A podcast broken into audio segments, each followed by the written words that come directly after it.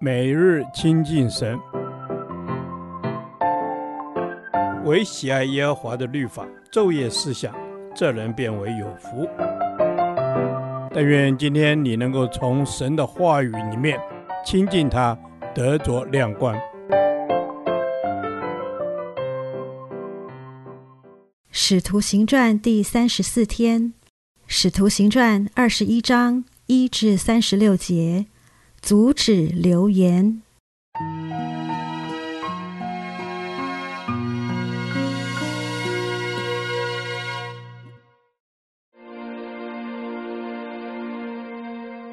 我们离别了众人，就开船一直行到哥士。第二天到了罗底，从那里到帕大拉，遇见一只船要往腓尼基去，就上船起行。望见居比路，就从南边行过，往叙利亚去。我们就在推罗上岸，因为船要在那里卸货。找着了门徒，就在那里住了七天。他们被圣灵感动，对保罗说，不要上耶路撒冷去。过了这几天，我们就起身前行。他们众人同妻子儿女送我们到城外，我们都跪在岸上祷告，彼此辞别。我们上了船，他们就回家去了。我们从推罗行进了水路，来到多利买，就问那里的弟兄安，和他们同住了一天。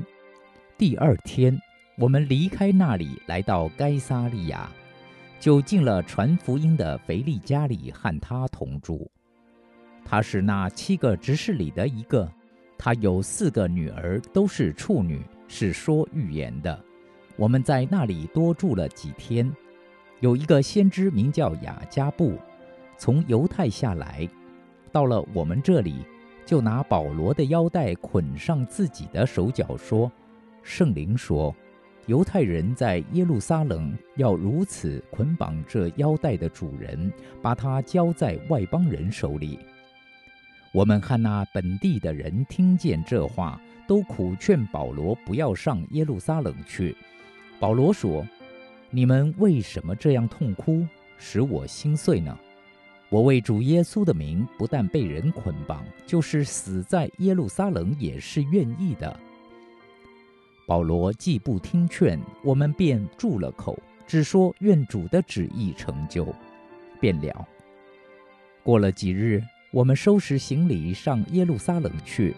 有该撒利亚的几个门徒和我们同去，带我们到一个久违门徒的家里，叫我们与他同住。他名叫拿孙，是居比路人。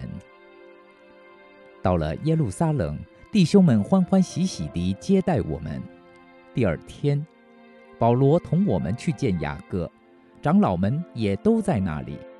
保罗问了他们安，便将神用他传教在外邦人中间所行之事一一的述说了。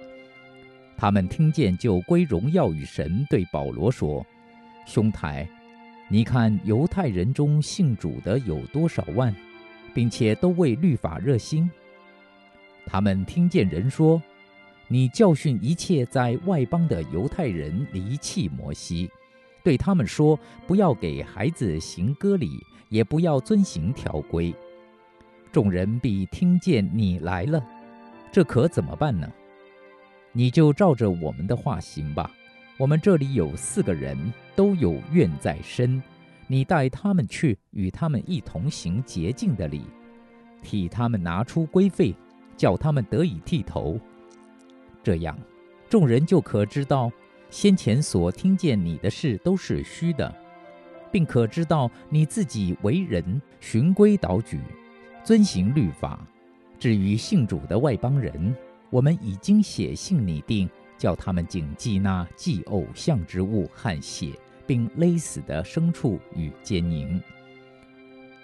于是保罗带着那四个人，第二天与他们一同行了洁净的礼，进了殿，报名洁净的日期满足，只等祭司为他们个人献祭。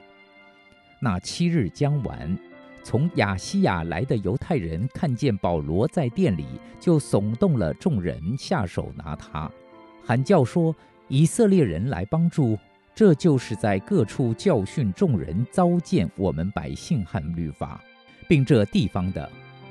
他又带着希利尼人进殿，污秽了这圣地。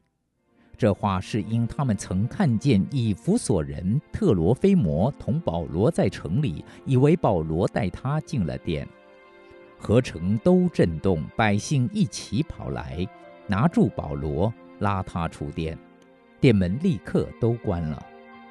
他们正想要杀他，有人报信给营里的千夫长说，耶路撒冷合城都乱了。千夫长立时带着兵丁和几个百夫长跑下去到他们那里，他们见了千夫长和兵丁，就止住不打保罗。于是千夫长上前拿住他，吩咐用两条铁链捆锁，又问他是什么人，做的是什么事。众人有喊叫这个的，有喊叫那个的。千夫长因为这样乱嚷，得不着实情，就吩咐人将保罗带进营楼去。到了台阶上，众人挤得凶猛，兵丁只得将保罗抬起来。众人跟在后面，喊着说，除掉他。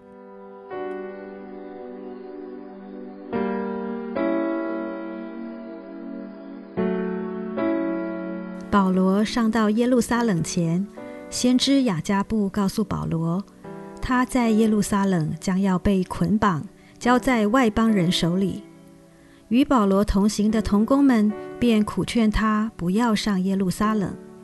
但是对保罗而言，这是一个印证，回应神在第二十章二十二至二十三节向他所指明的事。因此，保罗坚决要到耶路撒冷。保罗到了耶路撒冷教会，报告他在外邦传福音的事情。众人听见神在外邦信徒中间所行的一切事，就归荣耀给神。然而在许多信主的犹太人中间，充满着对保罗的误解，因他们以为保罗教导散居外邦的犹太人丢弃摩西的律法，丢弃身为犹太人的传统。对这些热心律法又信主的犹太人来说，他们信主是事实，但仍需要时间来经历生命的更新。在这过程中，他们仍无法放下固守律法的迷思，于是教会的领袖雅各代表耶路撒冷教会，吩咐保罗和其他四位还愿的犹太人一起接受还愿的洁净礼，并叫保罗为他们付上还愿的奉献，好化解犹太人对保罗的误解。保罗为了教会整体的合一，就顺服教会领袖的吩咐。然而，我们看到误解仍无法冰释，犹太人完全不明白保罗的用心。同时，那些尚未归信主的犹太人早就想要除掉保罗，于是就趁机抓住他，甚至想动私刑，私下将他打死。最后有人报信给当地的长官，出面禁止，保罗才免于继续挨打。长官们在百姓的吵杂声中，无法确知保罗犯了什么罪，最后只好把他捆送营楼。但百姓仍然跟着高喊，除掉他。这样的情节令我们联想到耶稣当年的情况。当比拉多查不出耶稣的罪状，有意释放耶稣时，群众却呼喊着把他钉十字架。最后邪恶暂时胜过公义，耶稣就被钉在十字架上。弟兄姐妹，误解来自于流言蜚语。这群热衷律法的犹太门徒风闻保罗在外邦所做的事，未经查证就扩大对保罗不实的指控，并容让自己处在被挑动的情绪中。这样的事也常发生在我们的生活中，就如在人际关系上，我们可能听到有人转述不利自己的话或诽谤的言论，未向当事人求证前就已经火冒三丈，心存偏见，对那人不假以颜色。弟兄姐妹，神呼召我们做和平的使者，愿我们不让误解或偏见蒙蔽双眼，而无法与人和睦，失去正确判断。主耶稣，求你给我智慧，阻止并分辨流言，不容让自己凭血气回应所闻所见，而是回到你的面前，安静调整自己的心，做你的和平使者。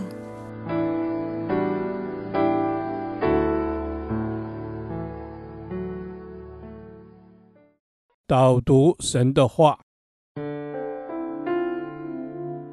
马太福音五章九节，使人和睦的人有福了，因为他们必称为神的儿子。